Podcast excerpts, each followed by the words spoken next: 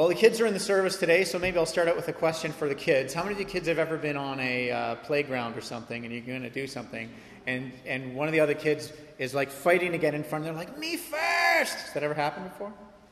Ever had that? Have you ever been that kid? You know, and I would love to stand here and tell you, don't worry, you'll grow out of it. But you know, the crazy thing about me first is it's not something that we totally grow out of. Some of us grow out of it perhaps more than others. But I'd love to tell you that the kid that's on the playground, butting in front of you to get on the slide saying, me first, might grow up to be the adult on the freeway who, when you are trying to merge uh, onto the 401, goes, me first, and speeds up when they see your blinker on. Because in their mind, that three seconds of their life is more valuable than the lives of you and your children. I'm sorry that I must cause the deaths of countless others, but I don't know how else to say this, but I'm more important than all of the rest of you. I mean, it just, some of us don't grow out of it. It's amazing. You've all been on the highway and you're thinking, you're going to cause death and havoc. Just let us in, let us live. Um, me first is the train wreck. Uh, it's the kiss of death to relationships. Me first. If we go into marriage, me first, it's game over before it begins. If we head into friendships with me first, those friendships are going to be strained. If you start a business and you're and you're and underneath it all, your vision statement and mission statement and and your org structure and your business plan, if underneath it all is me first, it's it's not going to go well. Right now, we've got the North American Free Trade Agreement, you know, discussions that are happening, and there's one of the gentlemen of the three com- uh, countries that are represented at the table there has developed the me first philosophy into national strategy. So those talks aren't going well because me first is very, uh, it's counterintuitive um, to collaboration. It's counterintuitive, really, to, to love. And so our text this morning is from the end of Colossians 3 and into Colossians 4. But I'm actually going to be bumping around uh, through, through the chapter to give context because we're showing up at the tail end of Paul's letter. Uh, really, we're going to read from Colossians 3.18 all the way th- through to 4 to 6. But I'm going to start earlier than that because we're coming in right at the end of his conversation. And uh, it's, a, it's a laundry list. It, on the first glance, it seems like a laundry list of instructions. And if I just go to the text and read the instructions and tell you how to walk out the instructions and we go home, uh, that's, that would be good and helpful and appropriate in the sense that you would have heard the Christian ethic. But you wouldn't have been very encouraged, and you most certainly wouldn't have got Paul's context for why he's telling the church to do these things. So I'm going to read that in a second, but uh, I'm going to give you some context. So he leaves the church with these words of instruction, and they come in the form of, and you're going to see it when I read them, they come in the form of a series of one liners, these small one liners with really big implications. And so he's, he's essentially closing out this letter to the Colossians by saying, Those who are saved by the grace of Christ will have their way of relating reshaped by the grace of Christ. And so I'm going to read uh, this text this morning, starting in Colossians 3. I'm going to read uh, verses 3 and 4, and then I'm going to move to 12 to 15 and then I'm going to read from 18 uh, through to into chapter 4. If then you've been raised by Christ, seek the things that are above where Christ is, seated at the right hand of God. Set your mind on the things that are above, not on the things that are on earth. For you've died, and your life is hidden with Christ in God. And when Christ your life appears, then you will also appear with him in glory. Put on, then, as God's chosen ones, holy and beloved, compassionate hearts, kindness, humility meekness and patience, bearing with one another. And if anyone has a complaint against another, forgiving each other, just as the Lord has forgiven you, so also you must forgive. And above all these things, put on love, which binds everything together in perfect harmony. And let the peace of Christ rule in your hearts, to which indeed you were called into one body, and be thankful. Wives, submit to your husbands as is fitting to the Lord. Husbands, love your wives and do not be harsh with them. Children, obey your parents in everything, for this pleases the Lord. Fathers, do not provoke your children, lest they become discouraged. Bondservants, obey in everything those who are your earthly masters, if not by way of eye service as people pleasers, but with sincerity in heart, fearing the Lord. Whatever you do, work heartily, as for the Lord and not for men knowing that whatever it is uh, that you do, uh, my apologies where I'm here. Uh, uh, knowing uh, that from the Lord you will receive the inheritance as your reward. You are serving the Lord Christ. For the wrongdoer will be paid back for the wrong that he has done, and there is no partiality. Masters, treat your servants justly and fairly, knowing that you also have a master in heaven. Continue steadfastly in prayer, being watchful in it with thanksgiving. At the same time, pray also for us that God may open a door for the word to declare the mystery of Christ, on account of which I am in prison, that I may make it clear which is how I ought to speak. Walk in wisdom toward outsiders. Make the best use of the time. Let your speech always be gracious, seasoned with salt, so that you may know how to answer each person. This is God's word. Now, that ending of the letter sounds a lot like when you're leaving the house and you're giving last minute instructions to your children. That's kind of the tone. You're walking out the door and you turn around and you say, There's food in the fridge. Don't forget to shut the lights off. Be nice to your brother. Make sure, remember, bedtime is 9.30. And one other thing, and oh yeah, and that other thing, and please do not forget this. It's very important. Love you. Bye. Boom. That's how the end of Colossians sounds. It sounds like that. This long list of, of Christian ethics that he gives to the church. What's, what's informing all of this here? It has that kind of a feel. Well, if the letter started here, then it would be reasonable to assume that the Christian life is all about doing. But the letter doesn't start here, the letter actually ends here, which we misunderstand that the Christian life is all about what we are becoming. And so, uh, kids, I'm using the word, you know, thesis and ethics, and, and, and I put in your notes there what, what that means. When, when somebody makes a thesis, when you students are in, when you kids get a little older in school, you're going to have to write a, uh, an essay, and they have this thing called a thesis, which means this is my argument, this is the point I'm trying to make here. And so, Paul's point, his thesis in this letter, is not, hey guys, um, you need to behave in a way that saves you. The whole reason he wrote this letter was he was saying, hey guys, there is a Savior who fulfills you. So, all of these ethics, all of these instructions, everything that we're actually supposed to walk out and do, is flowing from his thesis, which is Christ not only fulfills you as the Savior, or sorry, forgives you as the Savior of your souls, but He fulfills you as the architect of your soul. And so, if He is the great architect who rose from the grave, then these are the ethics that we walk out because in them is actually the wisdom that brings true fulfillment into our lives. And kids, if you look down at your notes, you're going to see that I, I, I wrote a phrase there which says, If Christ did not rise from the grave, then these ethics are nothing more than one way of looking at things. But if Christ did rise from the grave, then the ethics that we're given in Scripture are God's way of looking at things. And so, if Jesus rose, if he was who he said he was, which was Paul's whole kind of argument at the beginning of, of the letter, uh, then he's both Savior and Lord. And so, when you zoom out from this passage and look at the whole letter, uh, we zoom out and we see, oh, yeah, he, he has forgiven me. He is the one who fulfills me. He is the architect of my soul. He's the one who is holding the universe together with the word of his power. And now he's, he's, he's drawn me into his family and he saved me. And now he's saying, live this way in order that you would enjoy your freedom, enjoy uh, this uh, liberation. In other words, those of us who have received the grace of Christ are being reformed by uh, that, that precise same grace. And so all of the relationships here you've got husbands and wives, you've got parents and children, You've got employers and employees. All relationships of life are now being reshaped by the gospel. And that's what Paul's showing at the end. The whole way of relating is being reshaped by the gospel. They're, we're being instructed to turn from self centeredness and recalibrate into others centeredness, right? And uh, because that's how uh, we lead loving lives. Some of you kids remember on the playground the kid who's going, Me first, me first, me first. It's difficult to make friends and it's difficult to be loving when really the subtext in your mind is me first, me first, me first, right? So the, this end of Colossians is Paul saying, it's not actually you first.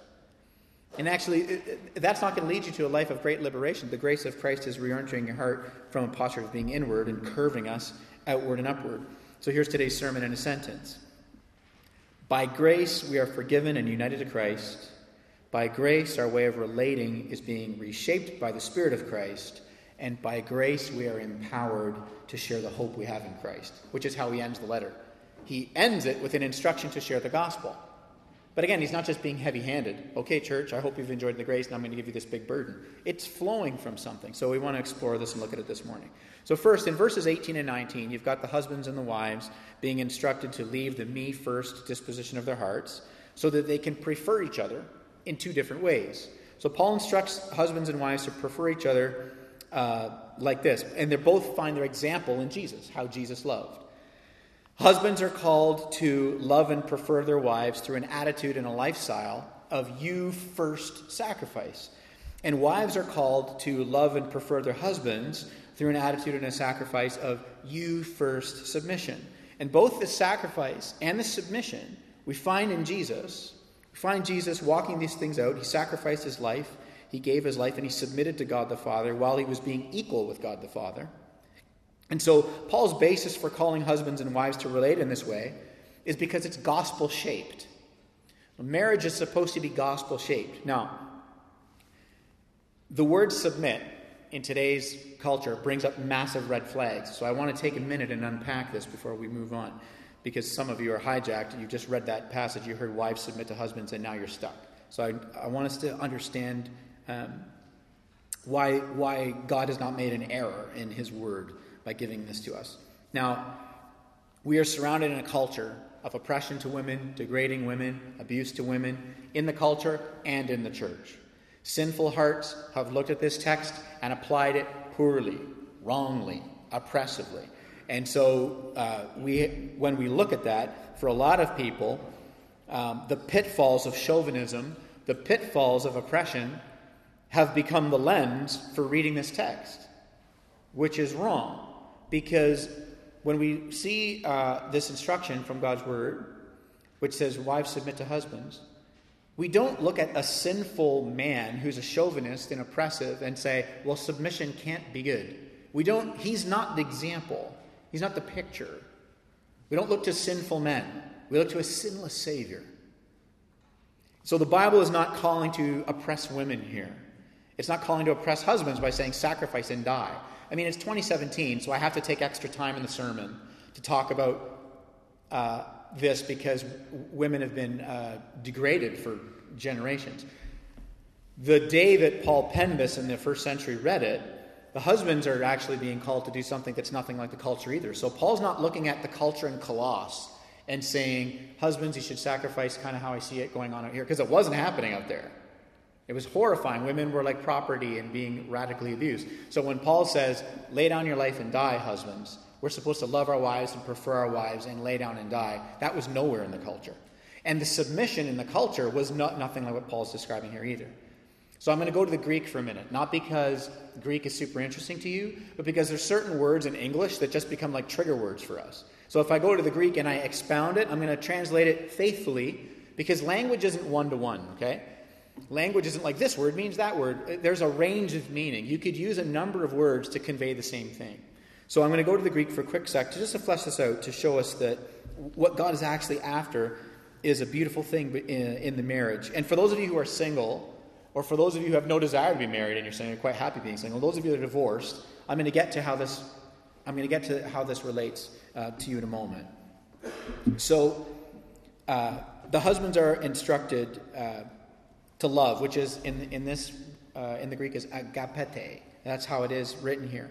It could also be translated husbands, take pleasure in, long for, and prefer your wife over yourself. That's appropriate. Any Greek teacher who I'm a novice, so I'm not trying to be a professional, I'm not trying to be something I'm not this morning, but any Greek uh, teacher would tell you it could be appropriately translated that way. Husbands, long for and prefer your wives over yourselves. Who in the ancient world was doing that? Zero. Nobody. So Paul is not looking to the culture and saying, oh, let's reframe this like the culture. He's saying, you got to uh, prefer your wife. Why? Because Christ is the picture of that, right? And then when he, when he turns to, uh, he also says to the husbands, don't be harsh with them. And we, when we read harsh, we just think it means, you know, harsh. It can mean that, but it's even broader. It's from this uh, Greek word pikrainesthe, which means Husbands, it could also say this Husbands, do not exasperate your wives and poison them with your bitterness. So you see what Paul is calling the husbands to is die. On the basis of what? Christ's great grace. How many of us husbands are doing it? How many of us husbands, as I'm saying this, are feeling the crushing, the crushing burden of the perfection of God's law? Like I limped into the pulpit this morning. It took me forever to write the sermon. It took me it took me like 10 minutes to write the rest of the sermon and 12 hours to write this part of the sermon because I don't feel qualified to preach this part of the sermon. So all of us as husbands fall on God's grace because we recognize that Christ laid his life down for us and that's the shape of love. For those of you who are single guys and you're like, "Hey, I'd like to get married one day."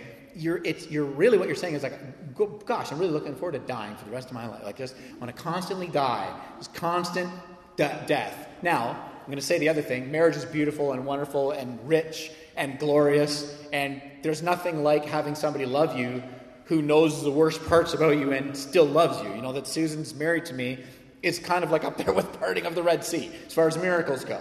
Because when someone like really gets your gross sin and then they're like, I'm still committed to you, like that's what's up here. And so with the wives, this word submit, which makes all of us say, nope, that can't be wrong. We're not going to do that.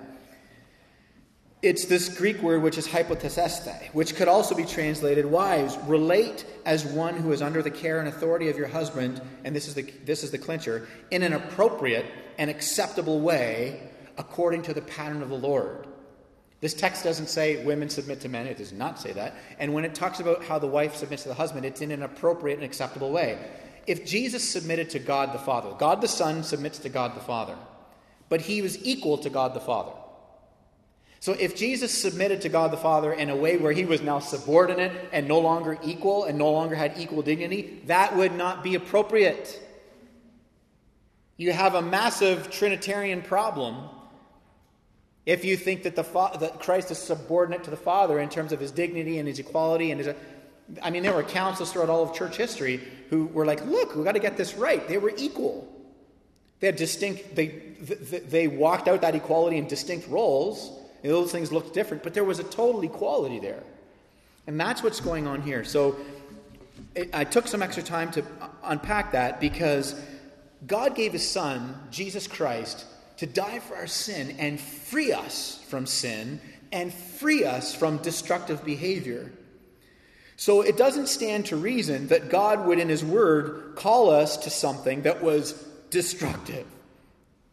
God's Word is never oppressive, it is never burdensome, it is never wrong. But sinful hearts in the church have applied texts like this in a way that is oppressive and is burdensome and is wrong. 1 Timothy 1 8 says, The law of God is good if one applies it lawfully. And so, for those of us who are husbands and wives here, this calls us to a love that's shaped like the gospel. And of course, we have to cling to grace because none of us are none of us are doing that. None of us are husbands. None of us husbands in here are laying down and dying every day, and none of us wives are, according to the scriptures, preferring our husbands in the way that the scriptures uh, uh, speak to the wives to do that. None of us are are doing that. All of us can reorient ourselves to say, no, there's a you first disposition that the gospel is calling me to. And so we need God's grace for that. It's because it's cross shaped. The cross is the promise of future love. When you go to weddings, people always look at each other's eyes and they're like, oh, I love you so much. I love you so much. You do, like right now, you know, like in this moment, man, like, wow, it's, the love is strong. But marriage is a commitment to future love. Marriage is a commitment to future uh, forgiveness and giving. That's what it is. So, for those of you who are single who say, I'd like to get married one day, you're not looking for someone to complete you. I mean, I know there's no way around emotionally looking for someone to complete you, but I just need you to know that at the core of your marriage, it's not like I need you to complete me. It's I, I'm actually committing to you in the future, the future you, the future you that lets me down, the future you that fails. That's the commitment. And all of us who are married, we recalibrate. We say, Oh God, would you, by your grace, do a work in my heart um, so that I can love my spouse in that way? Marriage is a, a picture of this future forgiveness. Why? Because the cross is a picture of future forgiveness. That's what Paul's doing. Paul's not looking to the culture and saying, How do I, how do I you know, get some good ethics in this Christian program? He's looking at the cross and saying, Our love should be shaped like that. Because that's the love that scandalously saved us and forgave all our sin. And so there's no conditionality on this. Our salvation isn't hinging on our ability to walk this out, but this is the pathway to freedom according to the gospel, as it relates to how we uh, walk in marriage with one another. Love, as the scriptures describe it, desires permanence. So marriage is shaped like a love that desires permanence. The cross, for us, we look at it, and it's a love that is shaped like permanence. When you think about the cross for you, when you fail, you come in here and you know by the grace of Christ you are forgiven, you are free. Week in and week out, I tell you, in Jesus Christ, your sin is forgiven, past, present, future, done, not reversible, not on the basis of your work, not on the basis of your faithfulness, but on the basis of Christ's faithfulness. And so Paul takes that and he says, Husbands and wives, this is what we're being called into. To just a constant commitment to forgive, a constant commitment to love. This has got to be the, this has got to undergird our marriage. And so, the, so this, this text humbles us. Now, for those of you who are, who are single, um, but you have no desire for marriage. You know, that's a noble thing. There's nothing wrong with you. We're not going to start a prayer chain. Okay, let's put so and so on the prayer list. They don't want to get married. Hey, if you want to remain single, that's noble and wonderful thing. Jesus was single. The guy who wrote this letter to the Colossians was single. So being single is a beautiful, noble thing. And that's not a free pass to the me first life. So it's not like, whoo, I dodged a bullet there because I don't want to be married. So everything Paul just said for the last 10 minutes Oh my goodness, do I really want to spend the rest, of, the rest of my life like sacrificing and giving and living for somebody else? Single life forever! Hey, enjoy your single life. That's a very noble way to live. But, but that does not give you a, a green card into me first living. The gospel still calls you to be reshaped and recalibrated into a, a you first and others an outward uh, face life, which gets into uh, the later thing when it gets into vocation. How do you relate to work? How do you relate to your employer? If you're the boss, how do you relate to your employees? If you're single, it's still outward facing. So that's important for those of you to understand, and it's important for those of us here who are married to not relate to the single people in the church like they have some sort of a sickness that needs to be cured. Uh, oh, you're single? Oh my. Well, we'll pray for you tonight. Leave them alone. They're fine. They enjoy their single life. They don't want to get, you know, if they don't want to get married, they don't want to get married. And they now, for those of you who are single, you, you've got the, the Apostle Paul opportunity, which is, hey, I can go here, I can go there right? I don't have kids to get home to. Somebody's going through something. I can have a coffee with them. I can meet you here, there. I can just get up and go and move.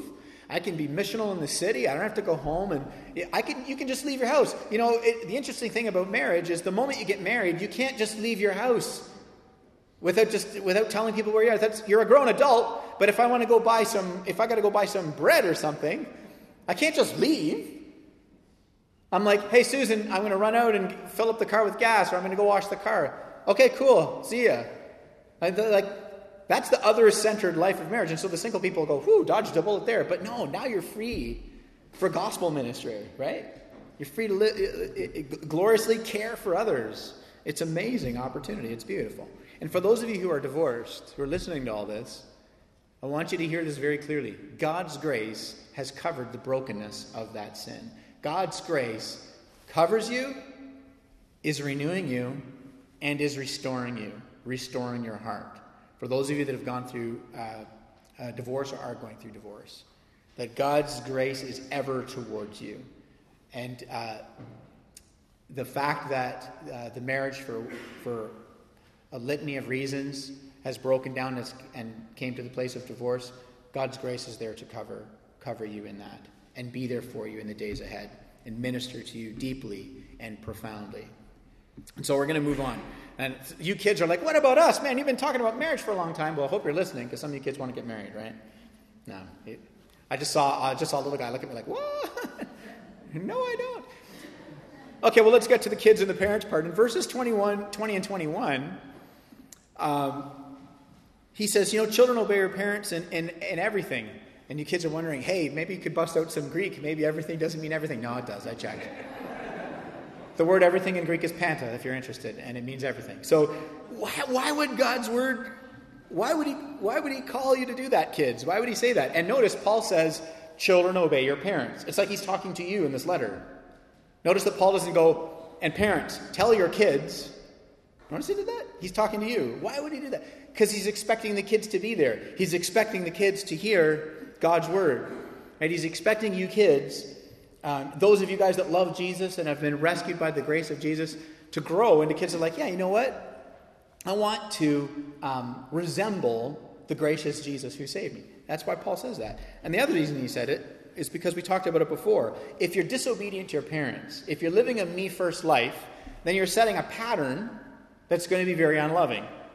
If you're a kid or you're a teenager and uh, or you know say well what constitutes a child? And then that's a big huge discussion. It's very it's not that complicated. When paul wrote this children were everybody who lived in the house right? So for us if you're 18 you're obviously you're not a child. You're a grown adult. If you're 16 you know by our uh, culture standards you'd say well 16 you're an adult. But if you're living if you're living under the roof um, then there's a there's a call to obey appropriately right respect and honor your parents appropriately because you're living there otherwise what's the alternative the alternative is no.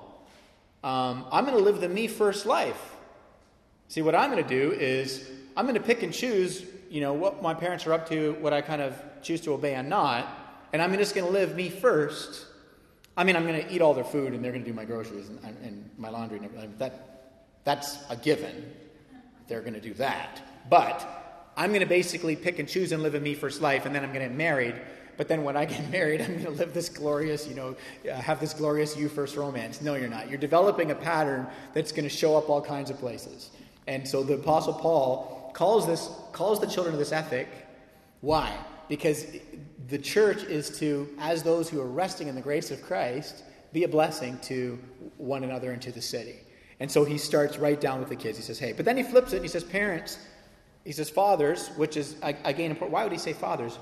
because it wasn't like in the ancient world, you know, and even up to the Industrial Revolution, it wasn't like men were like picking up the briefcase and bye, honey, going to work, and the wives were at home watching the children. They, they parented together and they worked together. I mean, everybody did that. They, they, they ran the businesses together, they made money together, they had careers together, and they parented the children together. They did it all together until the Industrial Revolution, and that's when it really changed things, and men went in factories and things changed. So when Paul says fathers, there's a partnership here with the parenting, he says, don't provoke, don't discourage your children. So for us as parents, there's this call to not discourage, or in the Greek, it's to take the passion away, dispassion the children. How is it that we can do this? It's because when we uh, abandon the rest in the grace of Christ, bad parenting becomes very easy. And the reason bad parenting becomes easy, and I know because I've done it, is because we get tired and we get exasperated. And rather than caring about the, the, the child's heart, and putting the child's character front and center, we put our convenience front and center. That's why when you're in the mall, have you ever seen a child act out and you feel very sorry for the child because the parent's way of dealing with the child in public is very clearly about them. Have you noticed this? You ever seen that? It's like they're parenting the child very loudly and very publicly, but it really has very little or anything to do with the child. And has everything to do with the statement that they're trying to make to everybody who might be seeing it is about them. So Paul instructs us hey, listen, if your heart is free in the gospel, if you're at rest in the gospel, then that's going to bring a liberation to not, you know, the kids aren't going to be me first, and our way of parenting is not going to be me first. I'm just tired of dealing with you. You know, these are the rules, there's the fences, stay inside them, problem solved. No, it isn't. Right? I'm tired, I'm exhausted, do your thing, live your life. I'm just going to, Jesus, take the wheel parenting. It's still about us, right? So the gospel calls us into this. It's not me first, it's, it's, it's you first, and it's care. And so he's got this long laundry list that, of course, he's calling them uh, into. And when you see the, uh, how this flows into the way the employers and the employees relate to each other, you notice that there's a dignity that's giving, given to the employees that has nothing to do with their performance. Right? There's a dignity that's given to them on the basis that they're, image, they're image bearers. It says, you know, masters, you got to relate to them knowing that you have a master. There's a dignity for everybody uh, in the organization if you're a business owner. The way that they're, even the poor performers, even the culture says, you know, you get to the end of the year, you look at the financial statements, the bottom 25% poor performers, you just fire them. That's how you grow business. End of conversation. That may be true. You may even need to do that. But the way in which you handle and deal with people is governed by this gospel. This freedom of, oh my goodness, if I've got one who, despite my ridiculously poor performance, is giving a radical grace and dignity to me, that then informs the way that I give grace and dignity and love to those who are working at my, in my company. And if you're the employee, which is most of us, then he reorients us to say, hey, it's like you're working for Jesus, essentially. Paul's like, you have to recalibrate how it is you think about it. Otherwise, you're going to go back into me first. You know, I've got so many stories about when I was a teenager working at Foodland, the Dude Land, because there was a subculture of you owe us. When I started working there, I made $4.15 an hour, which I know sounds like I'm, I'm 89 years old. I can't believe that, you know, $4.15 an hour. Wow. But, anyways, I made that. And there was a subculture that were like, us and you, the management and the part timers, and you owe us. So I got to tell you, there was a lot of chips that fell off the truck when I worked there. You know, there was a lot of McCain deep dish cakes that fell off the truck on their way into the freezer when I worked there because we had this whole me first thing going on, and we just felt like you know. Uh, you know, we did not look at it like, you know, hey, I'm just going to work diligently and I'm going to be a, a hard worker because God is, I'm God's child. I'm at rest in His grace. Yeah, you're paying me $4.15 an hour, but you know what? That's not a commentary on my identity. But the 16 year old Paul, I was like, that's a commentary on my identity. I'm not worth $4.15 an hour. Guess what? Some chips just fell off the truck. because how do I garner my identity from this conglomerate that is Foodland that's oppressing, oppressing me? And so Paul says, listen, you've got to recalibrate how you even think about all of this stuff. Curves this out. Why is he doing all this, though? Why does he give them the laundry list as he walks out? He's because he says, Church, we have all been given the greatest thing. It's called grace, it's called eternal life.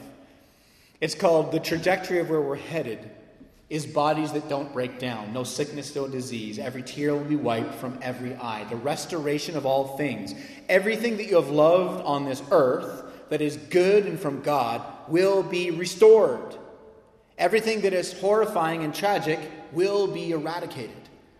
If Christ rose from the grave, then that is true because that's what his bodily resurrection represents. And so Paul doesn't just go, let's give a lesson on ethics before I close the letter out. He's saying, if that happened and if that's true, and you and I are recipients of that great grace, then that's got to reshape everything else. And now we're free. And so he gives, uh, he, he gives them this picture. And so I close with this.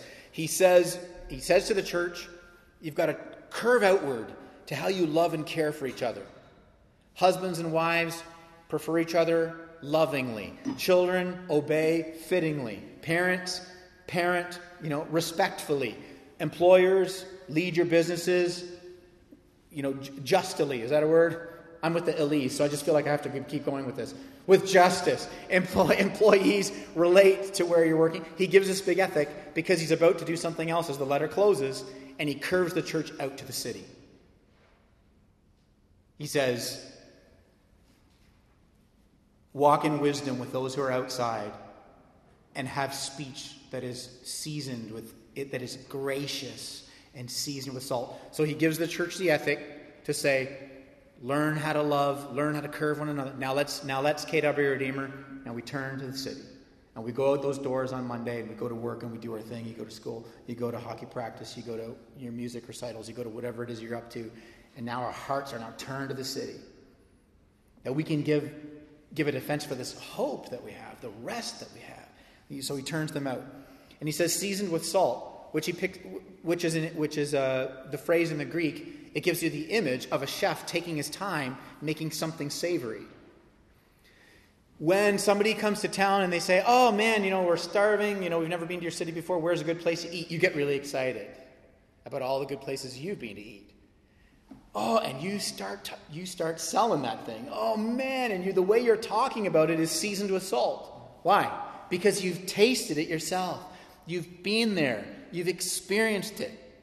You're not like, well, I once read a Yelp review. Like, nobody does that. You're like, you gotta try this place because you've had it. You've tasted the grace. That's what Paul is saying. For those of us who've tasted the grace, those of us who know that despite our failure, I gave you this long laundry list. We fail as husbands. We fail as wives. You kids have moments when you fail. Parents, you have moments when you fail. Those of you who own businesses, you blow it with your staff. Those of you who are employees, you blow it, things fall off the truck. Stop it, right? The reason, the reason why Paul gives us that huge ethic is because he's saying, You've tasted the grace, you've tasted the goodness of Christ's forgiveness. You've got hope, and now we turn to the city and we share it. And we make it salty we make it savory. Notice that he doesn't say, and when you, uh, you know, be, walk with wisdom to those who are outside, and make sure that your arguments are loaded with theological prowess and nuance. Make sure you are a biblical scholar so that you can articulate the historical defenses of the resurrection, right? He doesn't say that. I preach that way to you often because I want you over months and months for this stuff to get inside you so that you're like, no, I am I'm acquaint I'm acquainted with why I believe what I believe. But Paul is specifically telling us, go and share what you have found personally to be very salty, to be very savory, to be very rich. And from that place of hope and that place of, of uh, liberation and experience, uh, share the goodness of the gospel. He's not just closing the letter by giving the church a massive, intimidating burden. This passage isn't charging the Colossians, and us by extension, with the daunting task of having to have all the life and death answers. This passage closes by calling us to speak with grace and conviction and clarity about Jesus and the reason we believe in Jesus, because he is the one who has all the answers. Let's pray.